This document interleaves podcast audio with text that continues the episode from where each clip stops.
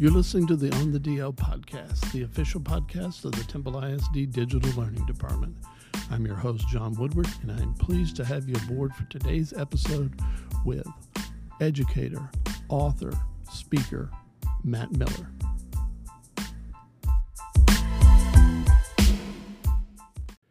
Matt is an author, teacher, and speaker that has a passion to equip teachers to thrive in this new era of education and think differently about the craft of teaching. He has spent more than a decade in the classroom creating unique learning experiences for his students through technology and creative teaching. He is the author of such books as Ditch That Textbook, Tech Like a Pirate, Ditch That Homework, and Don't Ditch That Tech. He also writes a terrific blog that can be found at ditchthattextbook.com. Matt is a Google certified innovator and has been named one of the top 10 influencers in educational technology and e learning worldwide.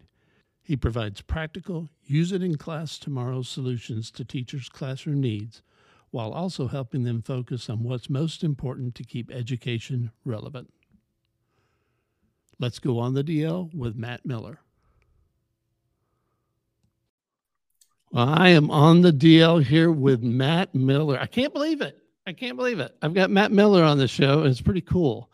Um, you know, here's my brush with greatness story with in regards to you, Matt.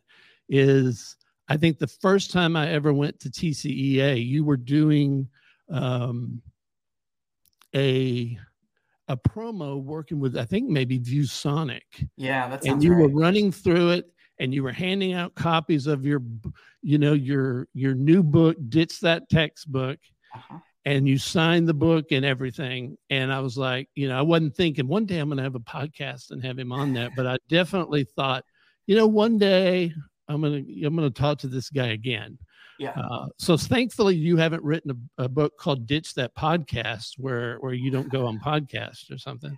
Nope, nope. I mean, I've been I've been the the host or co-host of enough podcasts and have been on enough of them that I'd be a pretty big hypocrite if I did something like that. So, no, thankfully we haven't had to do that, and I'm I'm thrilled to get to chat with you again. I'm glad that this all worked out. Our little twisting, winding road to getting where we are today. Well, you know, it is what it is, and uh, everybody's got schedules that are sending them in different directions. Uh, you know, you included. And so, you know, just happy we were able to chisel out a time and it worked for you. Mm-hmm. Yes, me too. Absolutely. So Matt's coming to us uh, from up there, the great state of Indiana. Which which part of Indiana again? I'm west central Indiana. If you start in Indianapolis and drive due west towards the Illinois state line, that's pretty close to that's pretty close to where I am. Out in the middle of nowhere. Live on 25 acres there's like one or two neighbors in a one mile radius of my house. So pretty quiet out here. Not a, not a bad situation. 25 acres, you know? Mm-hmm. Yeah. Yeah. It's, yeah. There's, there's lots of space out here. That's for sure. Well, it, uh, I've been up to, to Indiana once and, uh, went down, it was down Bloomington, which is of course what just, just south of Indianapolis. Mm-hmm. And, uh, there are parts of Indiana that reminds me a lot of Texas. Oh yeah, um, me too. I've I've been to a variety of different parts of Texas at this point, and there are places where I'll go. Man, this really does feel an awful lot like home. But the, the crazy thing about Texas is you get a little bit of everything in that great big state. And so you go to different parts and you're like, wow, this feels like a whole different country in some ways. Yeah. And when we were up there, you know, my son was touring law schools. So we were in, in Bloomington and then you you go a direction an hour and you might be out of the state and that's something i'm not used to because you can drive seven or eight hours and and still be well within the borders of texas. So yes. uh, it's it's definitely a a little bit geographically uh, a shock to the system when I, when we leave the state. So yeah. absolutely.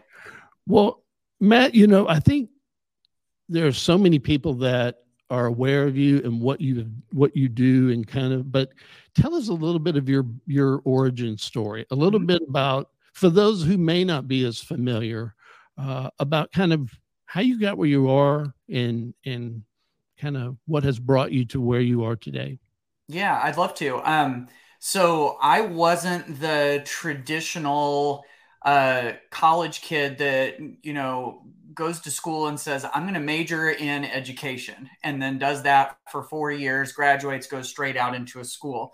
Um, i was a journalism major in college and i thought that i was going to be a, like a newspaper reporter or a newspaper editor. And so uh, you know i did all the things i was supposed to do. I got internships i got part-time jobs i got lots of practice got out into the real world started being a journalist and I hated it.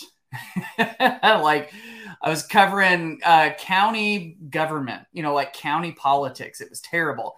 And uh, I, my my professional journalism career lasted a grand total of three months before I went back to school because oh. I realized that what I loved about journalism was coaching other writers on their writing. I was like, well, that's teaching. And my wife was a, a, middle school social studies teacher. And whenever I hung out in her classroom, something just felt right about that. So I went back to school, uh, got my uh, got my credential. Uh, I was only in I was I'd only gone back to college uh, about nine months or so before a position opened up at a school right near me, and so I was on an emergency permit. Didn't quite have my credential at that point, and started teaching high school Spanish. And so I kept that job uh, for several several years. And uh, early on, I was teaching real traditionally. You know, teach by the textbook, sure. workbooks, worksheets. You know, like the whole nine yards. Until I started to develop, uh, started to develop this secret that my students knew, that my uh, no, but my uh, my fellow teachers didn't know.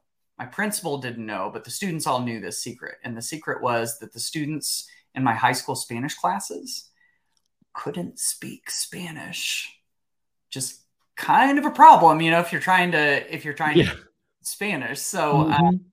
I just started trying to. I, I mean, I thought, well, babies can learn a new language and they don't have to do verb conjugation drills and like there, has got to be a better way. So I just started trying stuff. Um, and so what I was doing with my textbooks, if that wasn't working, I just tried new tried new things. So every time I tried something new, I was kind of like ditching the textbook for that day or for that activity. And so little by little by little, I quit teaching straight out of my textbooks and started trying other things that were, you know, creative or fun or engaging or that use technology or whatever to the point that I just didn't need my textbooks anymore. I, I mean, I was still teaching from my, um, from my, uh, content standards and you know the the curriculum and the scope and sequence and everything. I just wasn't doing the stuff that the textbook told me or given me the the um, the activities and stuff. And so little by little, uh, I started teaching more and more like that. Started writing a blog about some of the things that I was doing to share some of the things that worked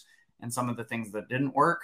I shared some of the blow up moments some too, and um, you know, little by little after that, um, you know, the the whole ditch that textbook thing started growing, and you know, now I've written six books. Um, we've got more than 700 blog posts on the Ditch That Textbook website, which I've been uh, publishing on for more than 10 years now. And so here we are. That's that's kind of where we got to where we are today. Wow. And and did you have any idea between the blog and and writing the book, which was published? Is that published through Dave Burgess's publishing? Yes, yeah, through Dave Burgess Consulting. Yep. Right. Did you have any idea would things would take off 10 years later and you'd be sitting doing what you're doing today? No, no way. I uh, I remember for those first couple of years when I was um, when I was publishing posts on my blog, I'd been doing it for you know a year, year and a half, two years at that point. I was like, man, is this thing ever going to take off? Like, is anybody going to ever notice? And then like little by little, I just kept showing up and just kept kind of like bringing my best that I could every week you know on a on a regular basis and and things slowly took off. Makes me think of um, i've listened to dave ramsey a lot over over time and he keeps talking about the best way uh, to become an overnight success is for it to happen years and years and years. You know like nobody really becomes an overnight success you know? So that's that's kind of the way i feel that it's been with all of this ditch that textbook stuff is just showing up and trying to help teachers and provide value for them you know year after year after year well, you know, as you know, speaking from from my vantage point and, and what I think speaks for probably a lot of other people, you've done just that. So,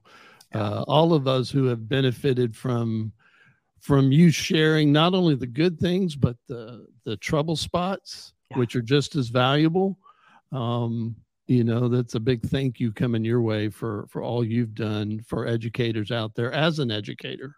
Yeah, um, my pleasure. I and I enjoy the process. You know, I was you know, like I told you, I was a journalism major. I kind of like to write, so you know, this lets me scratch that itch just a little bit. Yeah, it's always interesting when it comes to education, the the road that that people take, and it and it's generally and it's often not a a, a straight path. It's kind mm-hmm. of a windy road with yes. some uh, some hills and valleys and unexpected turns. So well, let me let me skip to a little bit to a a, a current issue, uh, and that's AI. Um, at TCEA, you know, our big conference down in Texas, you presented with Holly Clark, kind of regarding the implications of AI in the classroom. Mm-hmm. Uh, you've got a brand new book uh, on you know AI in the classroom, and let's see if I can get this without. There you go. So there's a little deal AI for educators. Yeah, there you go. That's out and you know, you can get it through ditchthattextbook.com, Amazon, I'm assuming. Mm-hmm. Um, but the question is, I, I think it's fair to say at this time, the idea of AI is is both intriguing and daunting to teachers. Yes. You know, it's it's a it's a it's an exciting new thing, but it's also one where you're like, well, wait a minute. So it's kind of a two-part question here. And so I'll I'll ask them one at a time. What are what are some ways teachers can use AI to their advantage? And then I, I'll just go ahead and give you the second question. But at the same time, how do they? The second question is how do ed, ed, educators ensure academic integrity um, ah. because AI is becoming really so accessible. So it's it's really that that balance. Yeah. So how how can they how can they use it to their advantage, looking at the bright side? Um, and you uh, have did a great podcast with Dave Burgess on his show regarding this very thing. But then also, how do how do they ensure academic integrity? Yeah, um, this and what you said about how it be, how it's kind of like intriguing and daunting, like exciting and kind of scary all at the same time. And really, it should be. Um, it kind of, I think, hit a lot of us by surprise when Chat GPT came out uh, when it was released at the end of November. Um, yep. Because it was it was kind of like the first like human face on artificial intelligence that actually sounded and felt human. At least to me, it was that way. And pretty quickly, once I started using it, all you've got to do, if, if someone watching or listening to this hasn't used it, you know, you go to the Chat GPT website, you just do a Google search and you can find it, and you just start um, asking it questions. And it's trained on this huge, huge, huge data set of all sorts of, um, you know, things that are published on the internet, that are published in books and published on all sorts of different resources. And Chat GPT has trained itself on all of that data. So it has analyzed the data, it has gone through it, it's looking for patterns, it's looking for things that are consistent over multiple resources so that it can understand how humans interact. That's why it sounds so much like us because it's learned through lots and lots mm-hmm. of examples how we communicate. But it's also trying to learn, you know, through that through that data set what are some commonalities that it sees what are patterns that it sees uh, so that it can know how that information works together, so to speak. And so, um, you know, one of the one of the exciting things about it, I think, is that you know I really believe that AI can help teachers to get more of the what I would call the most precious currency that we have, and that currency is time.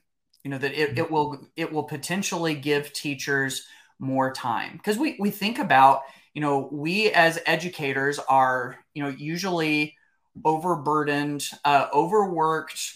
We're tired. We have more things on our to-do list than we can do and everywhere i go you know if i go do a workshop at a school or if i do, do a keynote speech at a conference if i'm just talking to teachers at like my wife's school Um, it's always, always, always, always. I if I had more time, I would do this. If I had more time, I would do that. And so, if, if teachers are going to make the most of this, um, I think it's going to be freeing themselves of things that are drudgery or that are repetitive or that really aren't what make human teachers special and human. If we can outsource some of that stuff to get to the important stuff that does make us, you know, that, that does make us special as human teachers, those those are the things that we can do. So for instance, um, how can teachers use AI to their advantage? Well, for one, you can use it to help lesson plan. I mean, just ask Chat GPT, you know, what would a lesson plan look like for this particular topic? And the more details you give it, the better, the more specific the response is. So instead of saying, you know, how can I uh, teach about the Peloponnesian War? Let's get more specific and say, how would I teach seventh graders about uh, the unique differences between Athens and Sparta in the Peloponnesian War? And so then it starts to give you some specifics, again, based on all of those resources that are out there. Now, what yeah. it won't do is it won't replace our need for human teachers. But what it will do is create a really good first draft for you.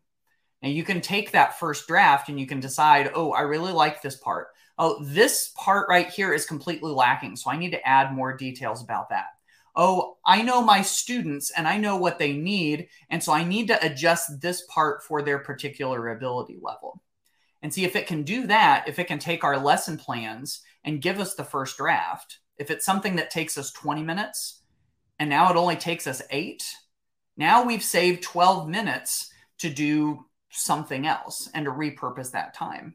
So it can help us write lesson plans. It can give us discussion questions practice questions. Um, you can even plug a rubric into it and ask it to provide feedback on student work. You basically just tell it ahead of time, I want you to help me grade student work. Here's the rubric that I'm using. Do you understand? And it'll say, Yep, give me the first student work. And then you copy and paste it in there and it gives you feedback. Um, can help you answer emails. I mean, just watching what teachers are asking it to do to help free them up has been kind of incredible. So, really, I think what we're not trying to do is replace human teachers. What we're trying to do is outsource the things that don't make us special as human teachers so that we can put more time and effort into the things that do make us um, special as human teachers. And maybe, maybe even get out the door a little bit faster to go home for what matters most. Yeah, what I hear you saying is is using it to accentuate the best of the human teacher. Yes. So that that bring that to the forefront.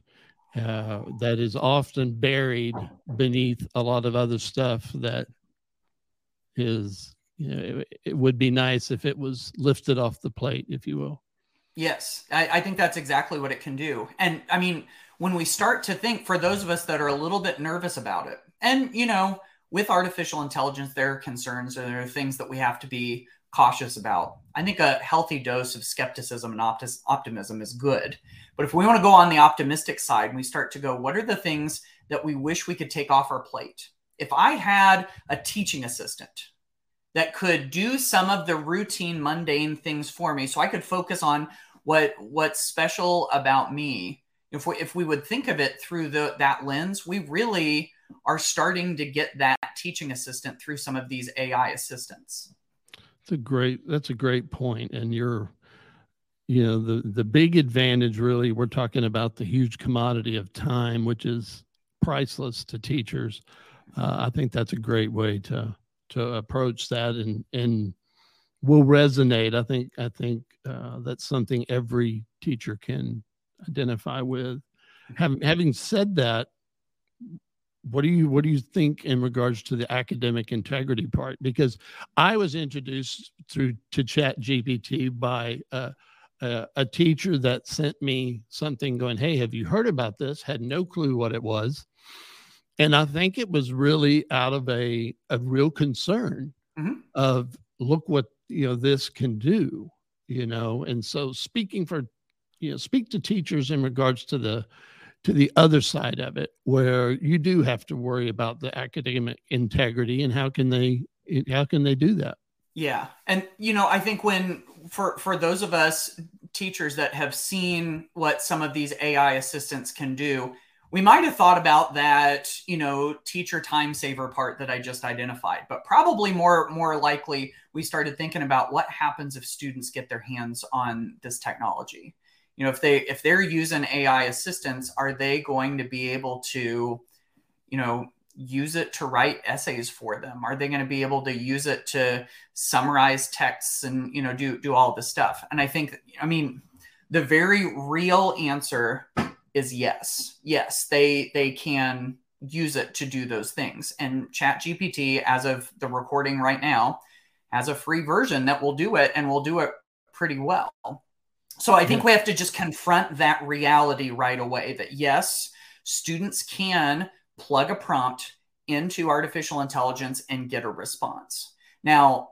that reality right there, I think, is going to cause a shift in how we teach and how we learn in the classroom going forward. Um, in my book that you referenced, John, um, my book, AI for Educators, mm-hmm. Uh, I make a, a, distinction that I think is important here. And I promise I'm going to get to the academic integrity oh, you uh, question. We're really sort of getting at it right now. But um, whenever we look at some of the realities that, yes, AI can, you know, do some of these assignments for students. And when we look at the other reality that, yes, I think going forward, we have to start to recognize the fact that AI may have potentially touched every single thing that students hand into us going forward. Like we have to start to accept those realities, but we also have to look at it with the right perspective too, I think, because we want to prepare kids for their future, right?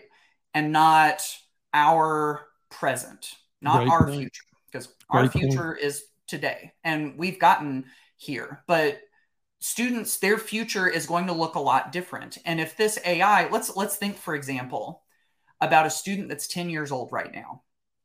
10 years old going through elementary school and in 8 years they're going to graduate from high school.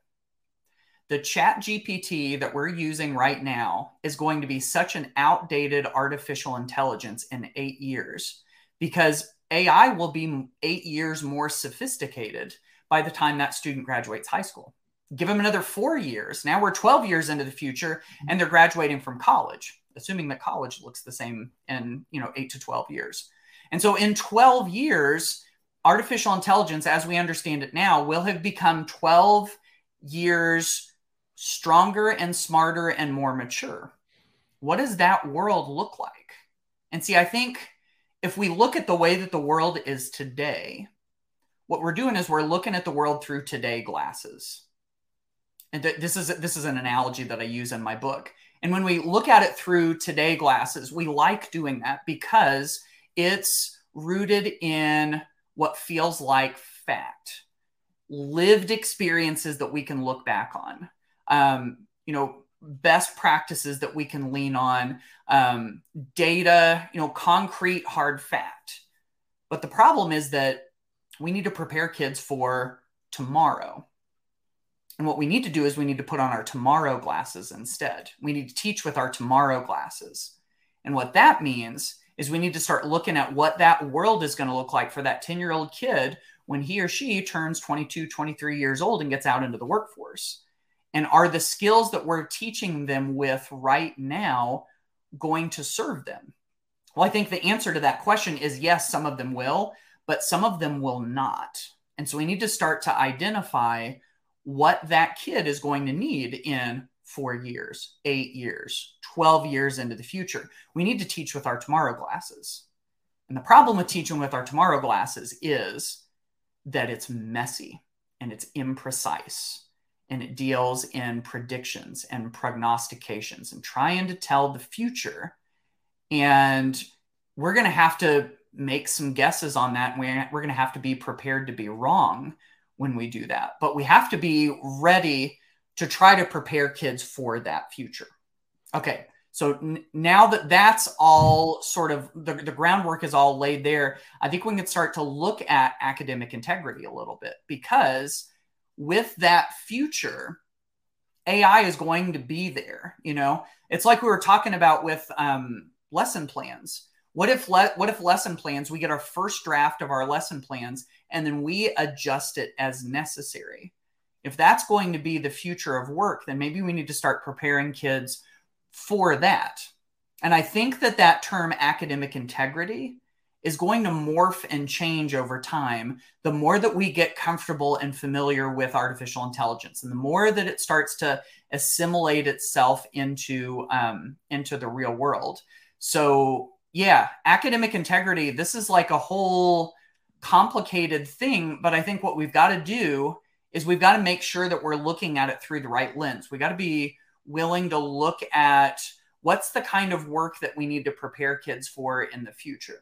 I, this is this has been a little bit vague and a little bit general this answer to your question but i think that it's an important mindset that we've got to start to adopt I, I, think you you you've hit on something that's very valuable and and the honest answer it seems like is we don't know right yes. now there's so many things we don't know and I think, you know, the the big point I I see coming out of what you're saying is I think it is valuable to look at it from the standpoint of students and where they're coming from, where they might be, and understanding the technology before we really can make good decisions yeah. on what to do with it and be ready to be flexible because it's not going anywhere. Mm-hmm. You know, in fact, you know, it's it is going to um, evolve and grow. So, you know, mm-hmm. I, I think just be ready to pivot and be ready to, but understanding it and viewing it through the the lens. I think that was a great analogy you gave of looking through the right glasses. Uh, we can't we can't look at it of where they are now. We got to look at it as of where these kids are going to be.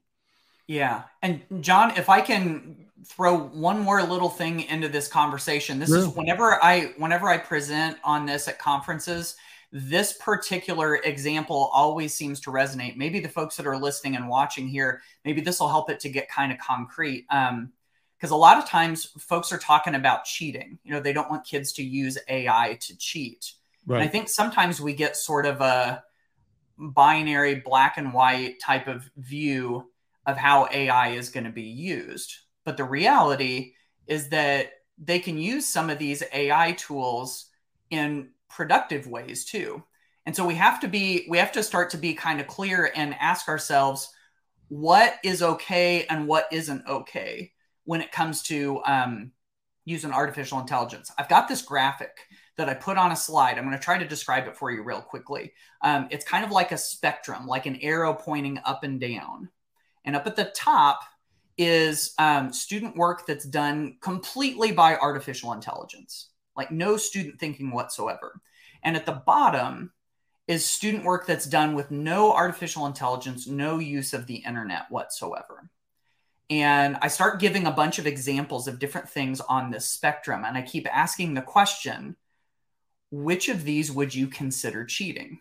Because using artificial intelligence in and of itself isn't just, isn't you know a blanket that that students are cheating for instance right. like grammarly uses artificial intelligence spell check and grammar check use artificial intelligence so you know we've been using them for a little while so um, let me give you a couple of examples on that spectrum and then i'll just ask your your, your viewers and your listeners which of these would you consider cheating because everybody's going to have to have we're going to have to figure out what's acceptable and what's not we're also going to have to communicate what's what's what's okay to students. So you start at the top of that spectrum, completely done by artificial intelligence. Let's say we give students a prompt uh, of something to write about.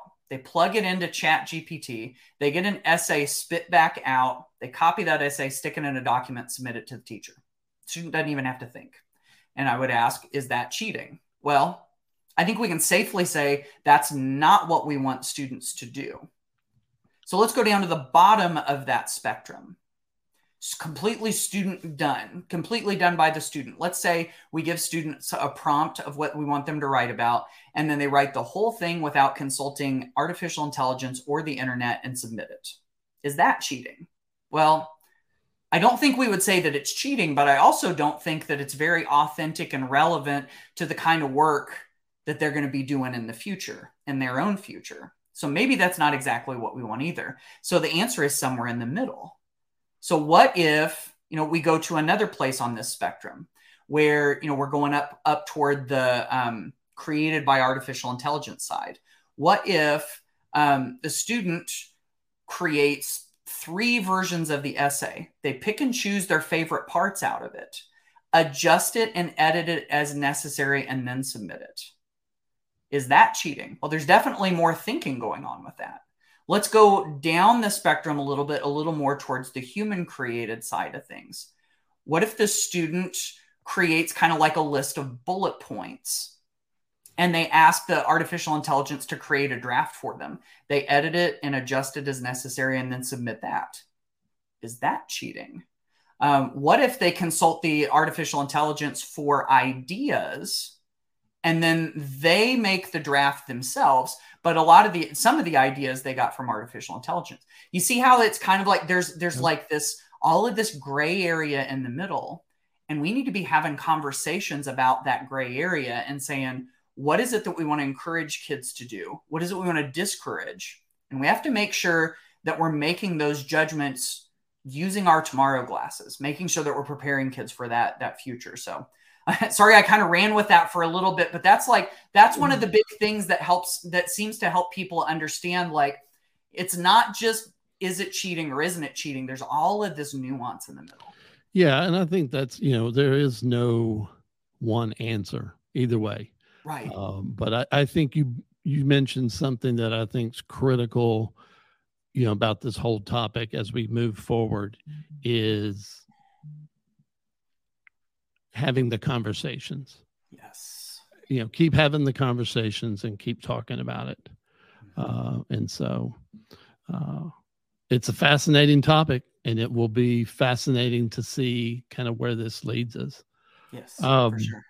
So, so moving off AI just a little bit, when you originally wrote "Ditch That Textbook," obviously you're a huge advocate of of going I don't know, somewhat paperless in the terms of, of letting technology drive the classroom a little more. Um, Post pandemic, has your perspective shifted in regards to balancing paper with paperless activities? And how can teachers maintain a balance, a good balance in regards to technology or or lack thereof? Yeah the pay, the whole paperless thing, John. I'm glad you brought that up. That's a, it's such an interesting conversation because there's like nothing wrong with paper per se, but it does have its limitations. And so I think that's when, especially when more and more schools were going one to one, you know, one device to one student, and they started asking the question. At least I hope they were asking the question um, what can these devices do that we couldn't do with a standard textbook and with a piece of paper? And so, if we need something like that, that the technology can provide, then by golly, we ought to lean on that and we ought to use it. But if there are certain things that some of our more traditional practices do better, um, you know, for instance, for even in my own life as an adult, and I was this way as a student too, if I ever just need to stop and jot a whole bunch of ideas down, I'm doing it in a notebook, you know, just because mm-hmm. that's just the, the way that that's the way that I, I am. So I don't think that there's anything like innately wrong with paper. I do love, you know, like, you know, being able to take sketch notes, you know, like these verbal oh, visual oh, you know yep. visual note taking um you know, that that kind of stuff you can do it with technology but it's great on paper too um, when you when you bring up the post pandemic part of this too, I think that a lot of folks, and when I say folks, I'm talking about students, parents, teachers, you know, lots of people endured some trauma because of um, uh, what we could call remote teaching and remote learning, right? And I think it was because it was forced on us so quickly so that a lot of a lot of people just weren't prepared to do great teaching and learning with the assistance of technology. And so they just started having to it was almost like those those signs that say break glass in case of emergency. Right. Is that, that's kind of the way that it was. It was like let's let's do this because this is an emergency and we have to and we don't have any other options. And so you know, because they hadn't been trained on it and they didn't know what the best practices were and everything, a lot of teachers just started forcing things with technology and it wasn't a good experience. And so here we come out of the pandemic and we've got all of these parents that are like, remote teaching is terrible, technology is terrible, devices are terrible. We should just go back to the old ways and everything. Well, it was because it wasn't like it, it wasn't designed with the learner in mind. It was designed to survive through an emergency, you know? So um, I still think that teachers really should look at their learning goals. You know, like what is it that you want kids to do? What do you want kids to get out of this? And look at all your possibilities. And the possibilities might include, you know, the teacher standing and delivering for a little bit in front of the classroom, face to face. That's still okay if that's the tool that you need. Um, if students need to do write something down on paper, that's another option. But you've also got all of these great digital tools that are out there that can do things a little differently, um, that create possibilities that you didn't have with paper. And so I think we got to accept those as possibilities too. I think whenever we start saying you should use more technology or you shouldn't use as much technology, it's kind of like it's reducing it down to the the the argument way too simple. What we really want is the best outcomes for students. And if we think that technology is going to help us do that, I think we should. So I hope that's not too vague of an answer to that question, but I think that you know sometimes sometimes we come at it from the wrong direction.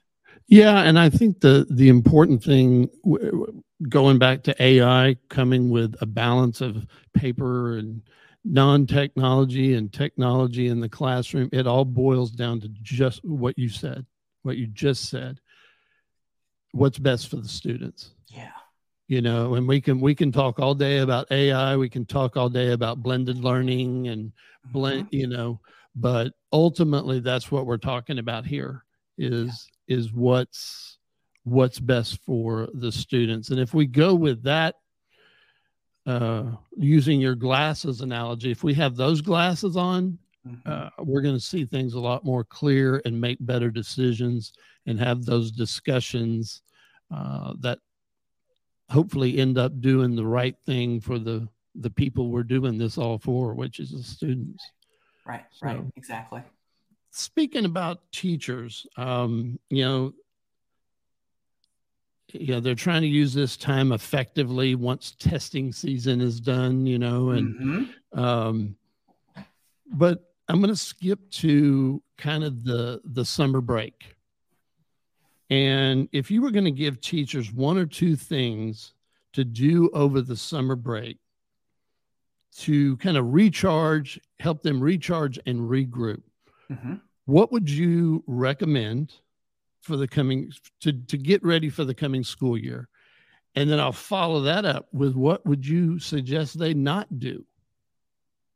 Yeah um the when when you were when you were leading up to that and saying what are some what's one or two things that they should do one of the first things that i thought of was a not do and that is don't think about teaching you know i mean we just spent the the better part of what eight months or nine months or something thinking a lot about teaching. We're still sort of coming out of the wake of the COVID 19 pan- pandemic and all of the things that came with it, and trying to get back to a version of life as normal and everything. And, um, you know, disconnecting and getting your your mind right and um, resting and getting a little bit of perspective on all on just your life that's that's a great thing to do over a summer. Like I think if that's the one thing that teachers accomplished over the summer, then that might be if they want to do something to better position themselves to be the best teacher that they can be. That might be the best thing. That might be the absolute best thing. Um, if you want to get you know your your teacher brain lined up a little bit for the coming year i mean mm-hmm. pick one maybe pick one thing that you're excited about or that you're intrigued by that you want to learn more about and then just go focus on that one thing you know maybe one or two things. And um, you know for me sometimes i get out on twitter for instance or i get on social media and i'm looking at all of my you know teacher sites and the people that i follow on on social media and i'll see like a dozen different things and i'll go oh that's kind of cool. Oh that's really neat. Oh that intrigues me. But i don't go deep enough with any of them to do anything with it you know? Right. so i'd say whatever that thing is if there's an app that you're interested in, if there's a teaching strategy, um, you know, some teachers are interested in revolutionizing their grading practices or, you know, like social emotional learning or wh- whatever the thing is tech, no tech, instructional, student well being, you know, whatever that one thing is, just kind of do a little deep dive on that and figure out what you need to implement it into your class and then go do that. Um, avoid the trap that I've always fallen into, which is trying to do a dozen different things all at once, because then I would look back afterwards and realize I haven't gotten anything out of any of those 12 things that I was looking at. Why didn't I just spend my time trying to make use of one thing and actually put it into practice? Yeah, I believe we've I've fallen into that trap as well. Uh, mm-hmm. Try to try to bite off too much instead of uh, taking it uh, focusing on one or two things. And and I think what I'm hearing from you is just take care of you and uh, allow yourself to detach. And uh, if you dabble in it in something, then dabble in it with something that you're you enjoy and does not, you know, because the, the work will be there soon enough. Yeah. So yes, absolutely. Well, I want to. We've got just a little time left, and I'm now. I'm gonna. I'm. We're going for the hard questions. My oh, no, those weren't the hard questions. No, the rapid fire lightning round questions. Oh, so dear. you know, buckle up because here we go. I hope you don't mind ending on this note. No, let's do it. Let's do it. Uh, okay. So, and and as as host, I do reserve the right to ask for additional explanations. There's no judgment, but if uh, you know, if you give an answer, yeah, I may I may inquire a bit further. What's your yeah. go-to lazy dinner? Go-to lazy dinner. Um, chicken and noodles in the crock pot. This is like egg noodles, uh, chicken breast, chicken broth. You just throw it all in the crock pot and let it sit throughout the day, and it's easy to do. Right, fair enough. Would you rather travel to the past or the future? Both. No, that's cheating. I have to answer one. Uh, let's say that let's say the future. We've been talking about AI this whole time. Like, I'm I'm curious about the future. I think yeah, I think that would help you write another book if you did that. Um, it probably would. That's true. What's your favorite thing to do in the summertime? Lots of things. I'm really into disc golf right now my son started playing it and we're both real excited about it. So we'll go out to a disc golf course with our discs and we'll we'll play around and that's always fun to do in the summer. Disc golf. All right. What's your favorite movie genre? And then what is your favorite movie? They, your favorite movie does not have to be in your favorite genre by the way. Okay fair enough. Um i'm probably a sucker for a good action movie. Um you know sometimes that you know like i can just disconnect and mindlessly watch a movie. And um, all time probably one of my favorite movies is top gun.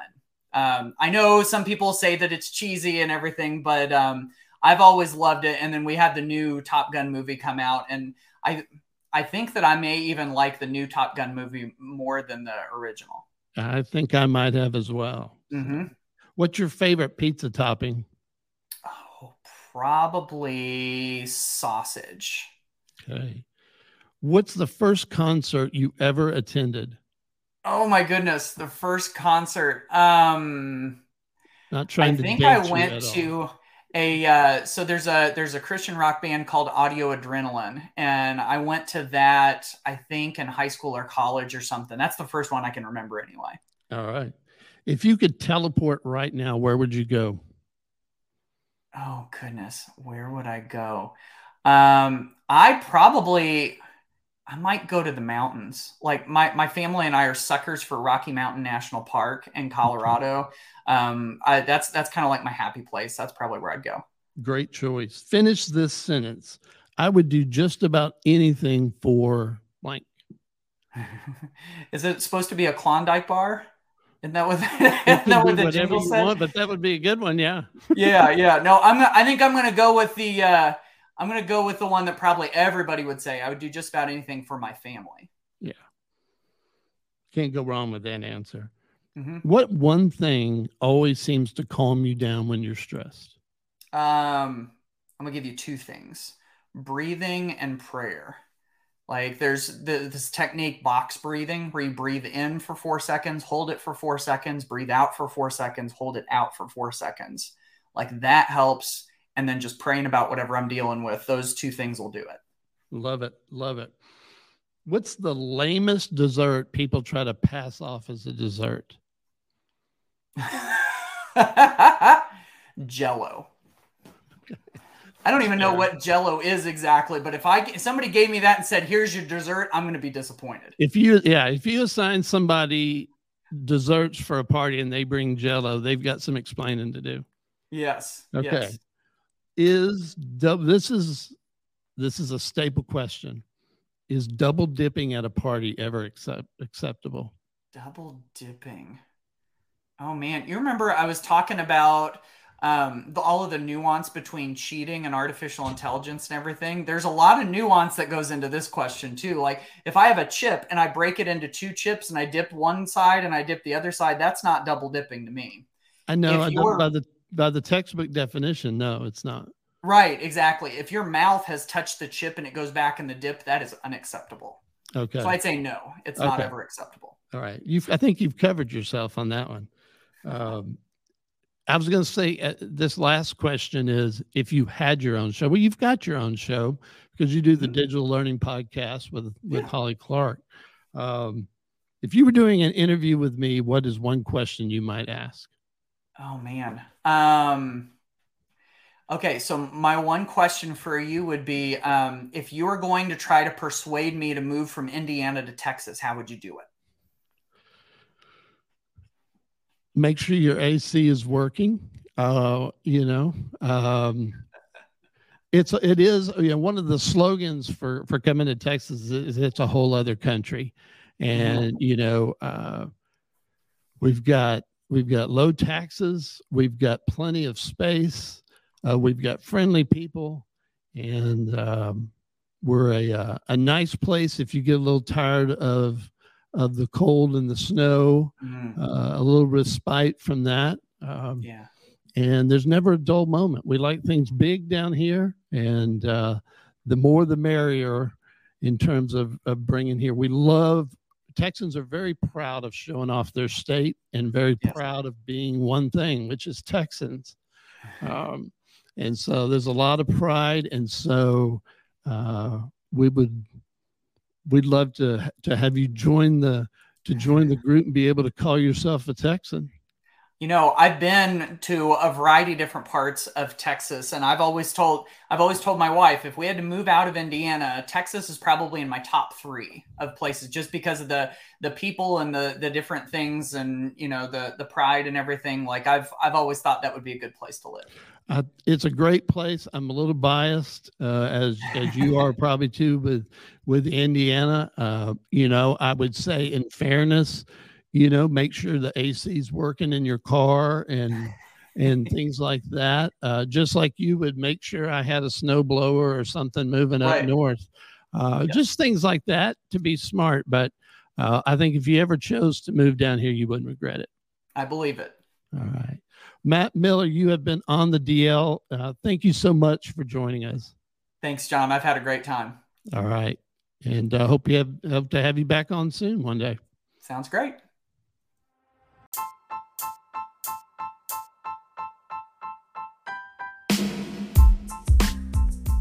You've been listening to the On the DL podcast, the official podcast of the Temple ISD Digital Learning Department. Please subscribe in whichever podcast platform you're listening on so that you can be made aware when future episodes drop.